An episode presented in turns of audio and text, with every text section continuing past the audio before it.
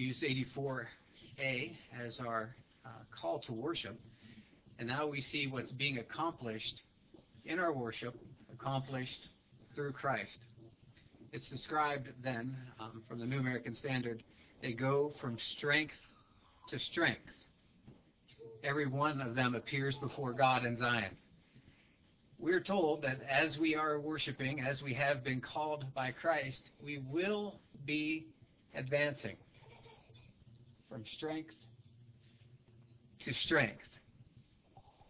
Now, what is our definition our understanding of the strength that we will be advancing in? It's not a, a dominance over one another, but it's the strength of Christ, which is a dominance over sin. A dominance over sin in our own lives, a dominance over the struggles and the shadows that we are facing in the world. They go from strength to strength. Every one of them appears before God in Zion. We see the heart of Christ and the Spirit of Christ, which has penned these words, which is the same Spirit that you and I have been given. When we have these words in our hearts, when we sing them from our hearts, we're singing by the Holy Spirit the words of Christ. O Lord God of hosts, hear my prayer. Give ear, O God of Jacob. Behold our shield, O God, and look on the face of your anointed. Your anointed, that's Messiah, that's Christ this picture that Jesus is, uh, is our shield or on our shield, that we're protected from the wrath and the judgment of God. Even as we would see ourselves in our own guilt, we can say, Lord, look on our shield. See the face of your anointed. That is, I have been rescued. I am saved. I am blessed. I am covered. We then reflect on the beautiful place again within God's household if a day in your courts is better than a thousand out, outside, I would rather stand at the threshold of the house of my God than dwell in the tents of wickedness. For the Lord God is a sun and shield. And here we had Christ called our shield, and here we have God called our shield. Jesus, equality with God. He is God. The Lord gives grace and glory in our sad position, we make this good testimony still. No good thing does he withhold from those who walk uprightly. And we say, O Lord of hosts, how blessed is the man who trusts in you. If you're trusting in Christ, you're announcing this blessing on yourself by the word of God. If you are in Christ, you hear the whole assembly announcing this blessing on you. You are blessed in Christ Jesus if you trust in Him. And in this place of blessing, we understand the reality and the truth that we will be advancing from strength to strength, even as we move through sorrow. Let's stand and sing together Psalm 84b. La la la la la la la la. Advancing still from strength to strength, they go where other pilgrims trod, till he to Zion comes at length and stands before the face of God. Lord God of hosts, my here, O Jacob, God to me give ear. And look, O God, upon our shield, the face of your anointed you. One day within your courts will you more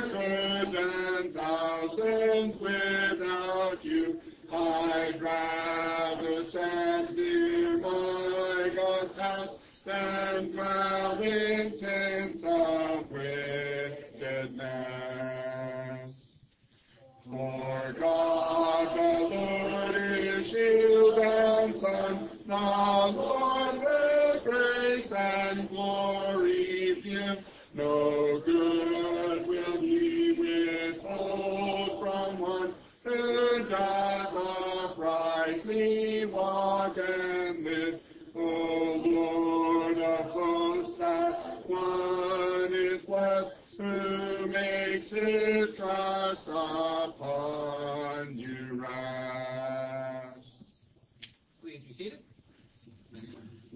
sermon this morning comes from 1 Timothy.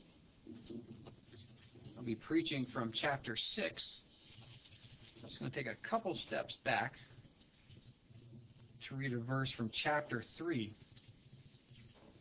Chapter 3, uh, verses 14 and 15, and I'll move forward to chapter 6, starting with verse 3 there. It's a blessing when we have the, the books of the Bible, and there's a description in there exactly why that book was written for us. It gives us a helpful context to read through and say, this is why Jesus is saying this to me here. This is how I know how to respond. We see the heart of Christ that Paul had been given, chapter 3, verse 14. I'm writing these things to you, hoping to come to you before long. It is the heart of Christ for us to dwell together and Him to dwell in our midst. It is a, a beautiful thing when we remember that and when we think in those terms. Jesus wants us together. He wants us with Him. He wants us caring for each other, supporting each other, blessing each other, singing the word upon one another. Hoping to come to you before long, but in case I am delayed, I write so that you will know how one ought to conduct himself in the household of God.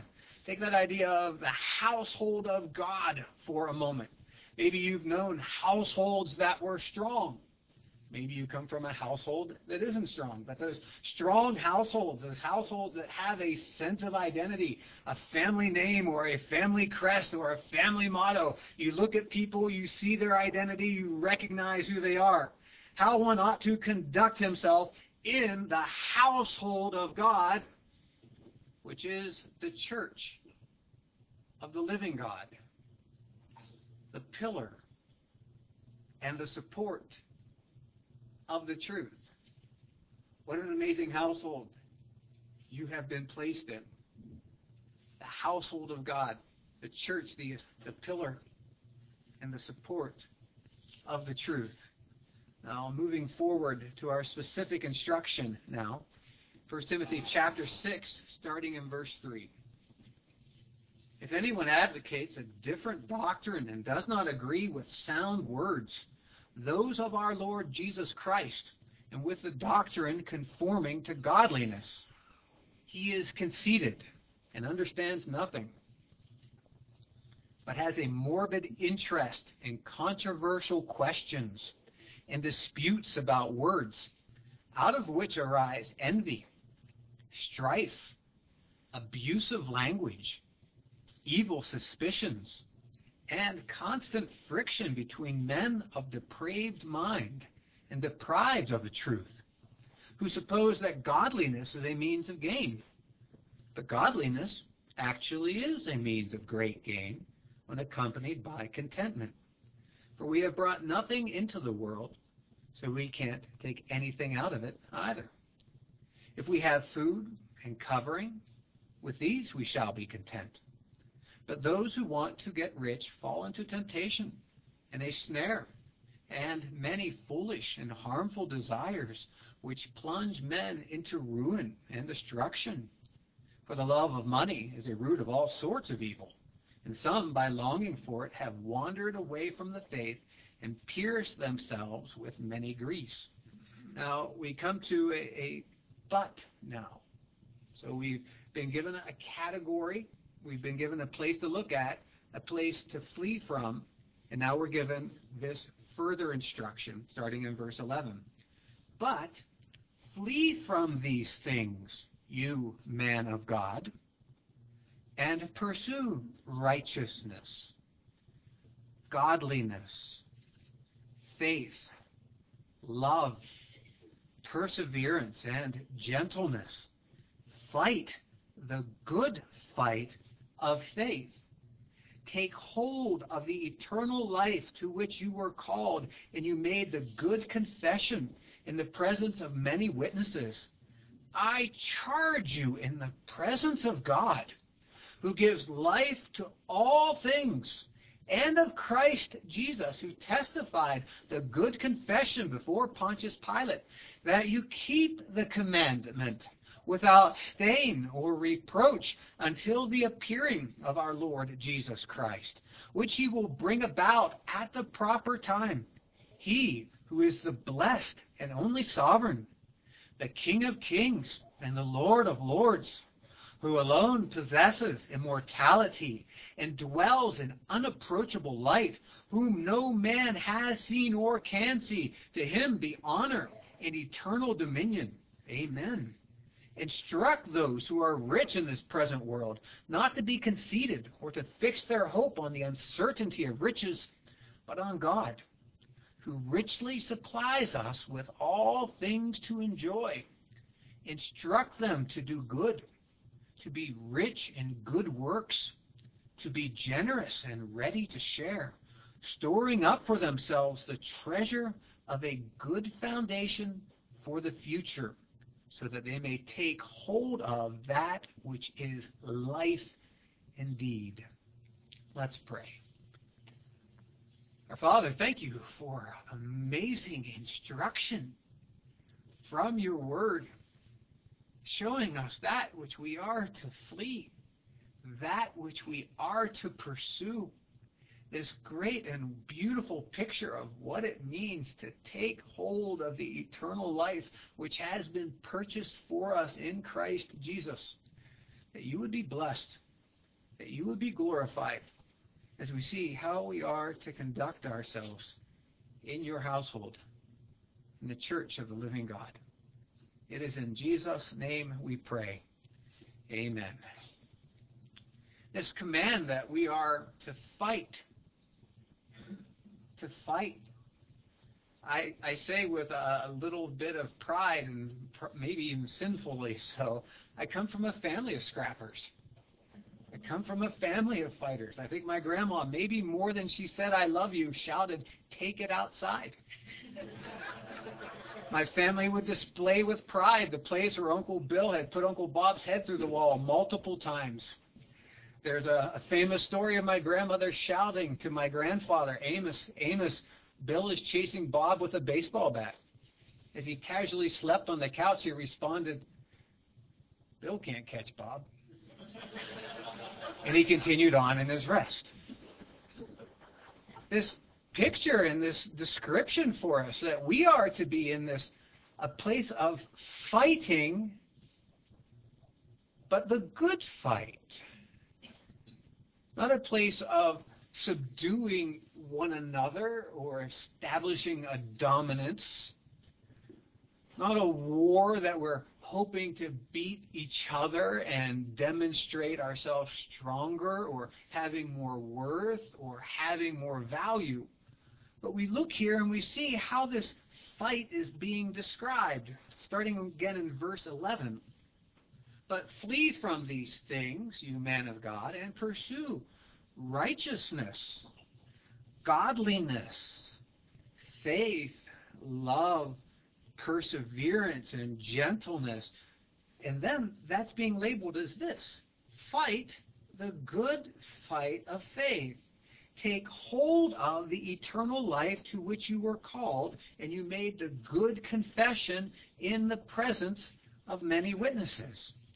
We, as church members, limbs, parts of one another, we have made this good confession in the presence of many witnesses. We have stood together and we have stood before the assembly and we say, I believe the Word of God to be the only infallible rule for faith and life. We have confessed ourselves as sinners and in need of the Lord Jesus Christ. We have pledged to move forward in love for God and love for one another. We have vowed and we have said, I will accept correction and doctrine and life where my life is off we stand on a firm foundation. The foundation of the prophets and the apostles, Jesus Christ himself being the cornerstone. We stand in a, a beautiful place, in a strong place, committed to Christ, His Word, and committed to one another. We are described as living stones being built together into a temple of worship. And take a second and picture the bricks on a wall, how each brick is supported by two, has one on either side, and is supporting two, supporting two others. This is the picture of the church where we stand. And on this foundation, we are told that we are struggling. We are fighting. And we are to be fighting this good fight. Fleeing some things, pursuing others. Now, everyone here has run at some point in their lives. You know it's hard. It's a struggle after not very long as you run. Don't you feel that same strain in your Christian life? Don't you get to places where you're strained to breathe? Where you feel like you can't go on any further? Like the, the very end of any race, you just start thinking, this is stupid. Would it even matter if I quit? Doesn't that translate? The struggle, the battle that we have in the world, in the church, in our house, and in our own hearts. Don't be surprised. Don't be surprised by these feelings. Don't be surprised by this experience. Know that Christ has always been aware that this would be the case for each of you. When we grieve, when we're striving, we are near Christ. Didn't Christ grieve for the church? Didn't Christ grieve for his closest friends? Didn't Christ even grieve in the Garden of Gethsemane when he saw what he himself would be facing? When you grieve, you're taking a closer step to Christ when you're grieving for righteousness, when you're grieving from your place of need. And in this place and from this place, we're actually called to move forward, to be battling against the sin of our own heart first, to labor in service for our house, for our church, and for the world. So the call for you this morning is battling as you go. Take hold of this eternal life. Our first step is charge after righteousness. From verse 11. But flee from these things, you man of God, and pursue righteousness. Matthew 5 6 Blessed are those who hunger and thirst for righteousness, for they shall be satisfied. I submit to you, everyone who is born again hungers and thirsts for righteousness. I invite you to consider the hungriest you've ever been, the most thirsty you've ever been. I um, I chose to be a vegetarian when I was um, just out of high school, I think, because I, I lost an argument with my brother. And I don't know how long I went without eating meat, but I started getting these weird experiences and these strange cravings. I wasn't doing it right. It's back when telephones had cords on them. I found myself sitting in the living room chewing on a phone cord. You know, there was something missing from my diet. I was driving to my parents who lived in the country, and I just vaguely remember seeing a bunch of turkey cross the road. Next thing I remember, I was running through the woods with a rock in my hand. I was hungry for something that I was missing. As we look at the world and we see their um, bizarre pursuits, how hard they run after gratification and satisfaction, self exaltation. They're hungering for something. I invite you, I urge you to consider your own life. What are your aimless distractions that you're running after to pursue, to medicate yourself? We are a people of self medication where we're really hungry for Christ, where we're really hungry for righteousness. We see that we are being given this instruction in verse 13. I don't imagine Paul could have come up with any stronger language at this point. The world uses profanity for exclamation points. Here we have Paul, and the strongest exclamation point that I can imagine him coming up with. I charge you in the presence of God who gives life to all things and of Christ Jesus. He's saying, I'm standing with God right now. I'm standing by Him. I'm standing with Christ Jesus, who is giving you life and giving life to everything that lives. And I am charging you. I'm demanding, I'm giving you this battle cry to run away from these things and to be running for righteousness. This is how one is to conduct themselves within the household of God. It should be no surprise to us. That there is to be a righteousness in the household of God, a righteousness that, that is within the church. When Paul preached in Acts 17, verse 31, he's describing this call to faith and repentance. And he says it because he has fixed, God has fixed a day in which he will judge the world in righteousness through a man whom he has appointed, having furnished proof to all men by raising him from the dead. The God of life, of all power, of all authority, will judge in righteousness. Now, imagine you, like me, you've been in a position in your life where you were about to be found out. You've lived in a place of fear where you have sinned, and you were scared who was going to know. When someone would say, We need to talk, you'd think, Oh no. Jesus is going to judge the one who knows the thoughts of all men. We're called into this place of righteousness.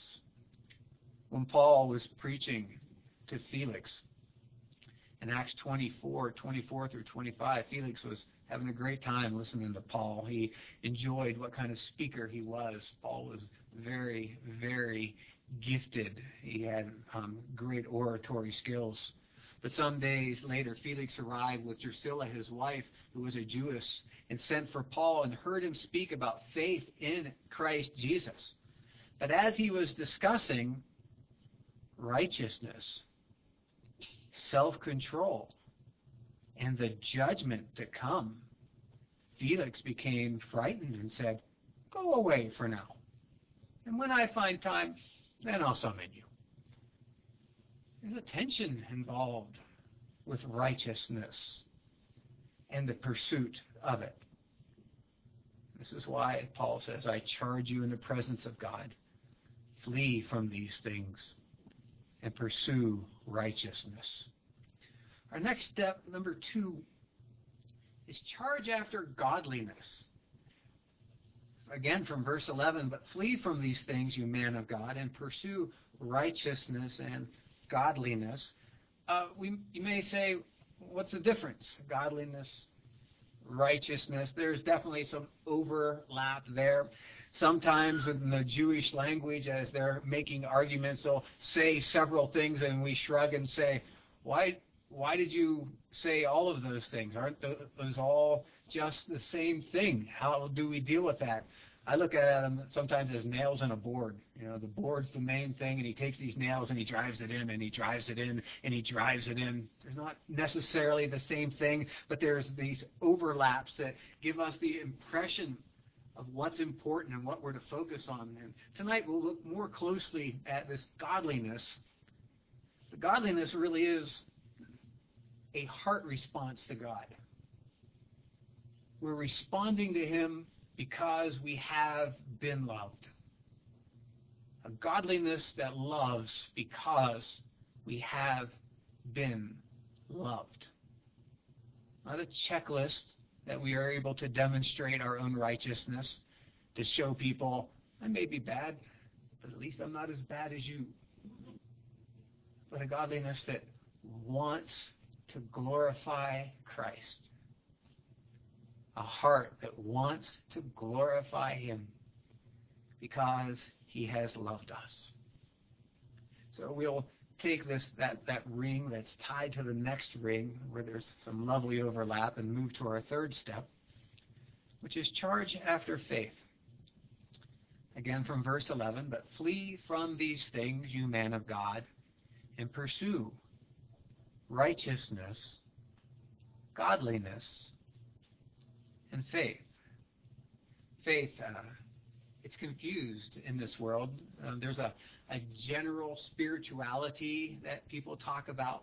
I had a, I've had many people. One is a, a, a reasonably close friend of mine now. He said he's not religious, but he's spiritual. And I say, I don't think there's a real distinction. Spiritual or or faith allowing Scripture to interpret Scripture.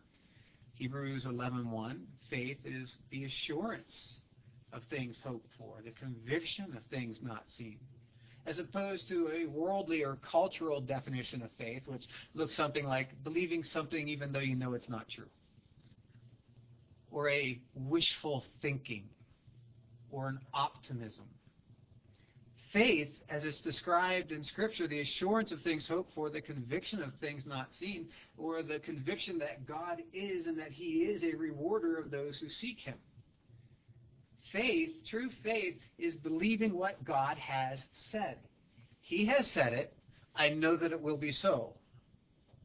Regardless of the present circumstances, I know that it will be so regardless of my short or small perspective, I know that it will be so. I'm amazed here in Colorado at the difference in perspective and what it tells you. I can be in Monument and look at Mount Herman and say, oh yeah, I can get up there. I could march straight up that thing. And then from there, I could go along the ridge all the way up to the Palmer Reservoir. No problem. Based on my perspective in Monument. When I try to go straight up Mount Herman, I find that it's very different. When I even do get there by taking the, the correct route and I look, it turns out there is not a ridge that runs straight from Mount Herman all the way to the Palmer Reservoir. There's deep chasms in between. Our little world and our little perspective, it's as if we're just standing in Monument and we can say, oh yeah, I understand this. I got this. I know how things should be. We even look around and we might stomp our foot and say, What in the world is God thinking? Because clearly, I could march straight up Mount Herman and hike straight to Palmer Reservoir from there. Faith, we know He has the greater perspective. God has the greater perspective when we say, I hear you, and I believe you. My circumstances now might hurt, but I hear you, and I believe you. It would make more sense for me to hike straight up this mountain, but I'm going to take this path that you have prescribed. I hear you, and I believe you. This is where you are. As believers, who know Christ, who love Christ, who have said, I believe the Word of God to be the only infallible rule for faith and life. I will do these things that you have said. faith, is conviction that God is, this assurance of things hoped for, that He has promised, the conviction of things unseen. Our next step, number four, is charge after love. Matthew 22, 37 through 40, when Jesus describes the greatest commandment. You shall love the Lord your God with all your heart, and with all your soul, and with all your mind. This is the great and foremost commandment. The second is like it. You shall love your neighbor as yourself. On these two commandments depend the whole law and the, and the prophets. Jesus said, If you love me, you obey my commands. I've kind of recoiled at that over the years because I, it resonated with me when I was an obnoxious teenager. I remember my mother having um, forbid me from participating in some activity. And when she told me she was sorry, I said, You're not sorry. If you're sorry, you'd let me do it. And she said, I disagree with you. It's almost, if you love me, you would let me do it. When Jesus says to us, if you love me, you'll keep my commandments. Jesus isn't a snotty teenager when he's speaking there. He's not this snotty individual trying to manipulate us. He's saying, if you're in this place, if you actually love me, from this place of affection, from this place of knowing my love, loving me because I first loved you, you will be in this place of faith to do what I have commanded. Understanding that my commandments are love. Very different. Very different perspective. Very different motivation. Romans 1 9, for God, whom I serve in my spirit, in the preaching of the gospel of his Son, is my, is my witness to how unceasingly I make mention of you. Consider the change in Paul. He's described as breathing out murderous hatred for the church before he was a believer. And now he's to this place of the deepest affection for the church, a place of deep love. I'm urging you to this place and to this heart of Christ. Now, what is this love? I grew up in a, a culture that uh, you were always looking for the one. You desperately wanted to be in love. You were you desperately wanted someone to be in love with you. You were always running after that love. And the pattern of my life and the pattern of the culture that I lived in, you would find someone that you thought was the one. And then they would be your girlfriend. And then three months later, they would stop making you happy, and you would say, well, clearly, not the one. So you would break up with them. And thus, we then have our pattern of divorce in our lives. You're not making me happy. I'm moving on. We have the pattern of church divorce. You're not making me happy. I'm moving on. Love is commitment. I say a biblical love is a commitment to someone's eternal good. Doesn't John 3:16 demonstrate that? For God so loved the world that he gave his one and only Son, that whosoever believes in him would not perish but have eternal life. Isn't that love an eternal commitment? As we use 1 Corinthians 13 very often in marriage services, we don't see a love that's being just gratified or that we're being made to feel good. Love is patient. I should just stand here for a long time and test yours, huh? Love is patient. Love is kind. It is not jealous. Love does not brag and is not arrogant. Does not act unbecomingly. It does not seek its own, is not provoked, does not take into account a wrong suffered, does not rejoice in unrighteousness, but rejoices with the truth, bears all things, believes all things, hopes all things, endures all things. Love never fails. It's not a feeling. It's that commitment. A commitment. A commitment to Christ, His church. That is a commitment to one another. Now, because this will be so hard, we move to our fifth step, which is charged with perseverance. Verse 11 again, but flee from these things, you man of God, and pursue righteousness, godliness, faith, love, perseverance. Jesus made that statement that I find shocking and, and troublesome in Matthew 24:13. But the one who endures to the end, he will be saved. When I uh, I started, I was I put on a lot of weight in seminary, like 50 pounds, and then I started running after that, and uh, eventually I heard about Dave Reese running 50 miles. I found it irksome. I was disturbed. It, just struck me as just so, so wrong that such a thing could happen. Uh, but I run stupid far now too. And there's a place in running stupid far that I call grit mode, where it hurts so bad.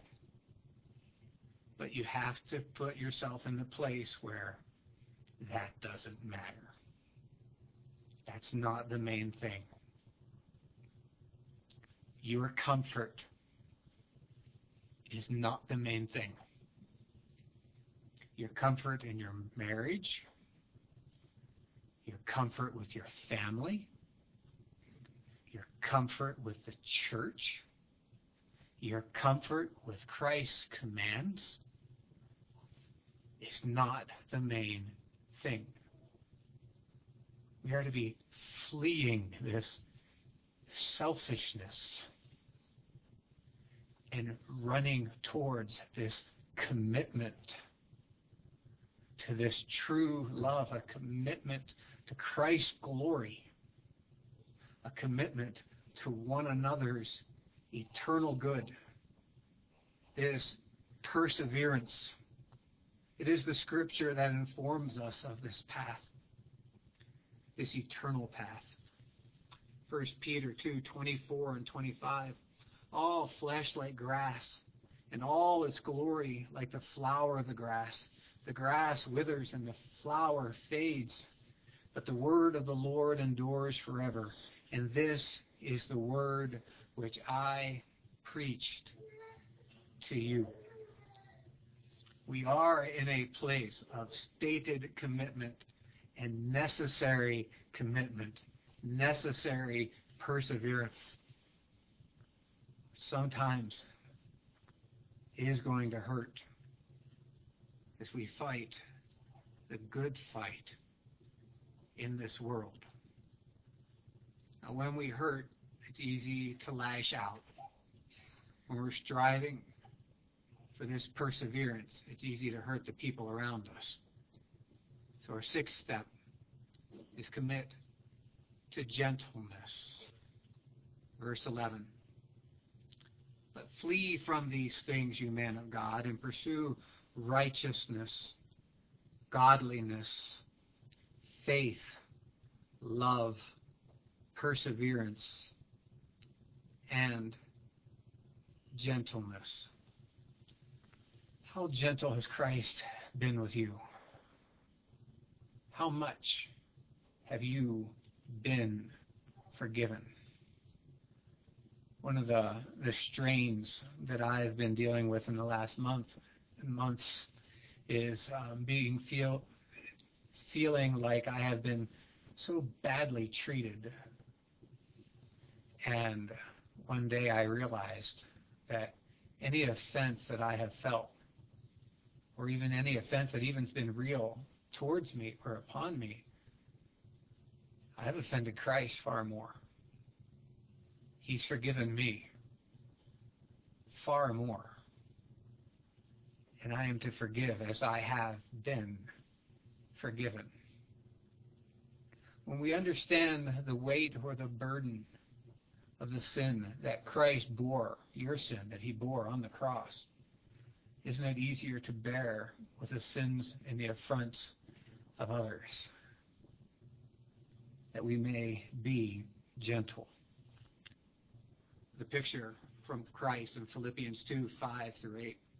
Having this attitude in yourselves, which also was in Christ Jesus, who, although he existed in the form of God, did not re- regard equality with God to be a thing to be grasped or held onto, but he emptied himself, taking the form of a bondservant and being made in the likeness of men.